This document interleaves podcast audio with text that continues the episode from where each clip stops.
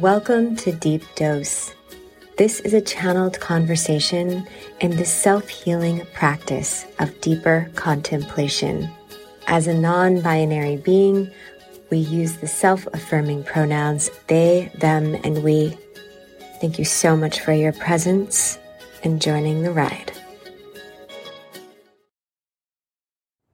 Do you ever have moments in your life where it's just like this recall of multiple things that have happened to you from the past, from the far past, from the near past, just like recycling all of these experiences, these relationships, these moments, even thoughts, like thoughts, like patterns of thoughts from the past that you just want to shake so badly, but yet they linger. And you just get stuck in these moments of like going through all these experiences in life.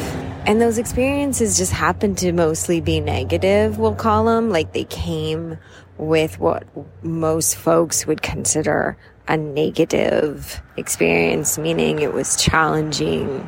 There's pain involved in some way. Just have those moments and be like, what's up with that? Just have that moment of recall. And then just sit so present with the universe and be like, what is up with all that shit? In so many ways, it's kind of an existential moment where we ask, if there was a God, why would bad things happen? Or if there is a benevolent God, why do bad things happen?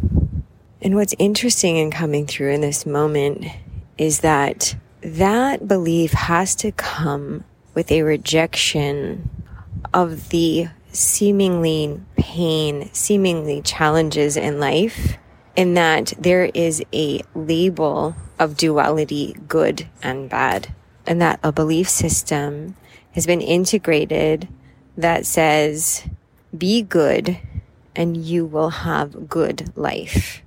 Be good, good life. Good life always.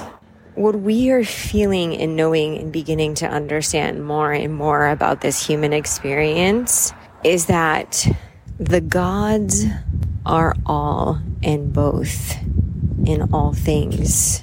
That's why we can reflect back onto so many ancient cultures as teachers, and what did many of them teach us?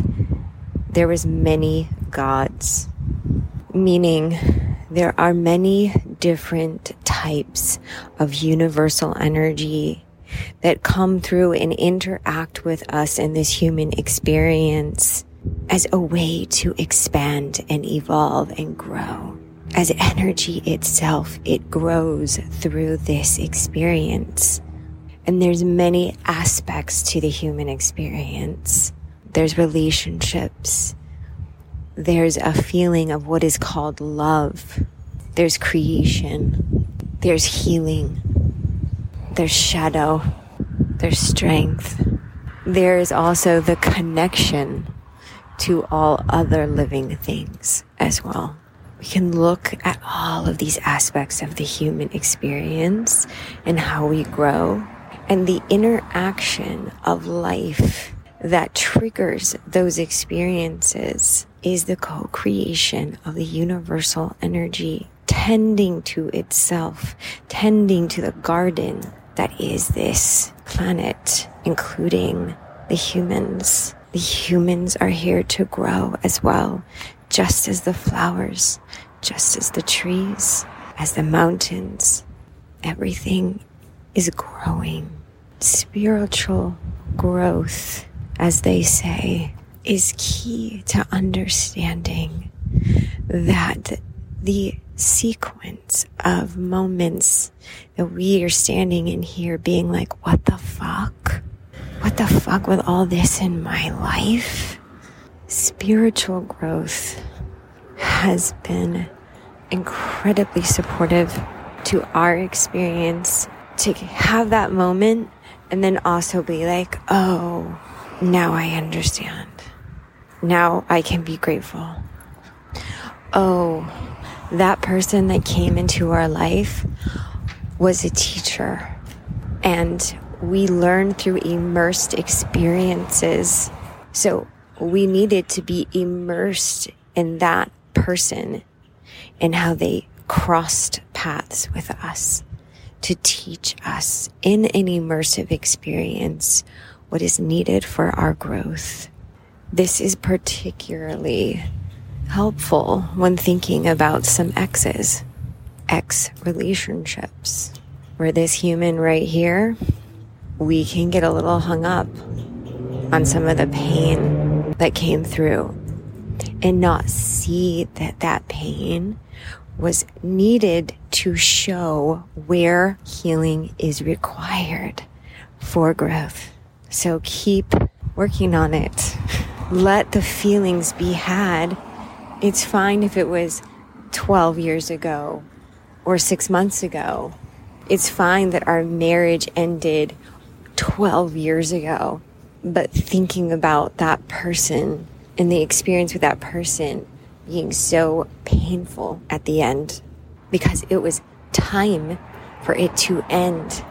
The purpose of that relationship has come to fruition, and now it's time for it to end. The frequency no longer aligns. Growth has happened.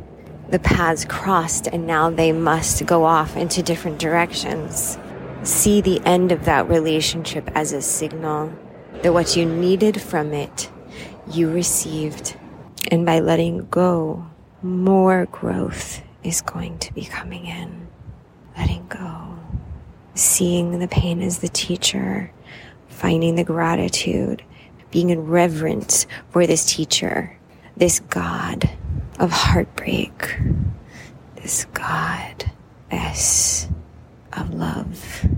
This presence in all things for ourselves. It's feeling so present right now that this understanding, if we can lean into it, if we can shift into a belief that it's not about having to be good all the time, good every day, be a good girl, be a good girl, be a good girl. It's the programming. If you're not good, it's scary. If it's not good, if you're not good, there's fear, there's pain. So it became a fear, a fear of fear, a fear of pain. What happens to the fearless womb body who understands that life is about walking a journey in presence? Life is about evolving this frequency, evolving a frequency into alignment of flow and divine, using this vessel for a ride on earth. Thank you so much for being with us. This is Deep Dose, and we are Eden.